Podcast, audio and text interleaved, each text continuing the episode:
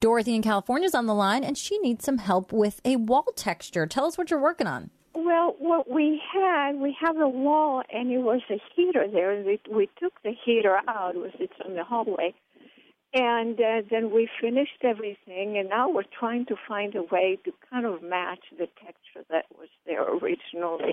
And what kind of texture would you have? How would you describe this texture, Dorothy? Well, it would have like some of them will be a round shape, and the other ones like an oval shape, and then they will have little tiny circles.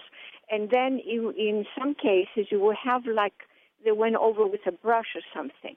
So they're kind of a different type of shapes and sizes of uh, circles or oval shape. Okay, so um, one of the things that you can do is you once that's all patched and repaired, is you can apply some spackle to the surface of the drywall like we used to do when it was plaster of Paris. Okay. And then you can take a wallpaper brush, which is a big, heavy bristled brush and twist that brush with your with your hand twist it and it makes circles in that wet spackle and if it's a big circle use a bigger brush. If it's a smaller circle use a smaller brush.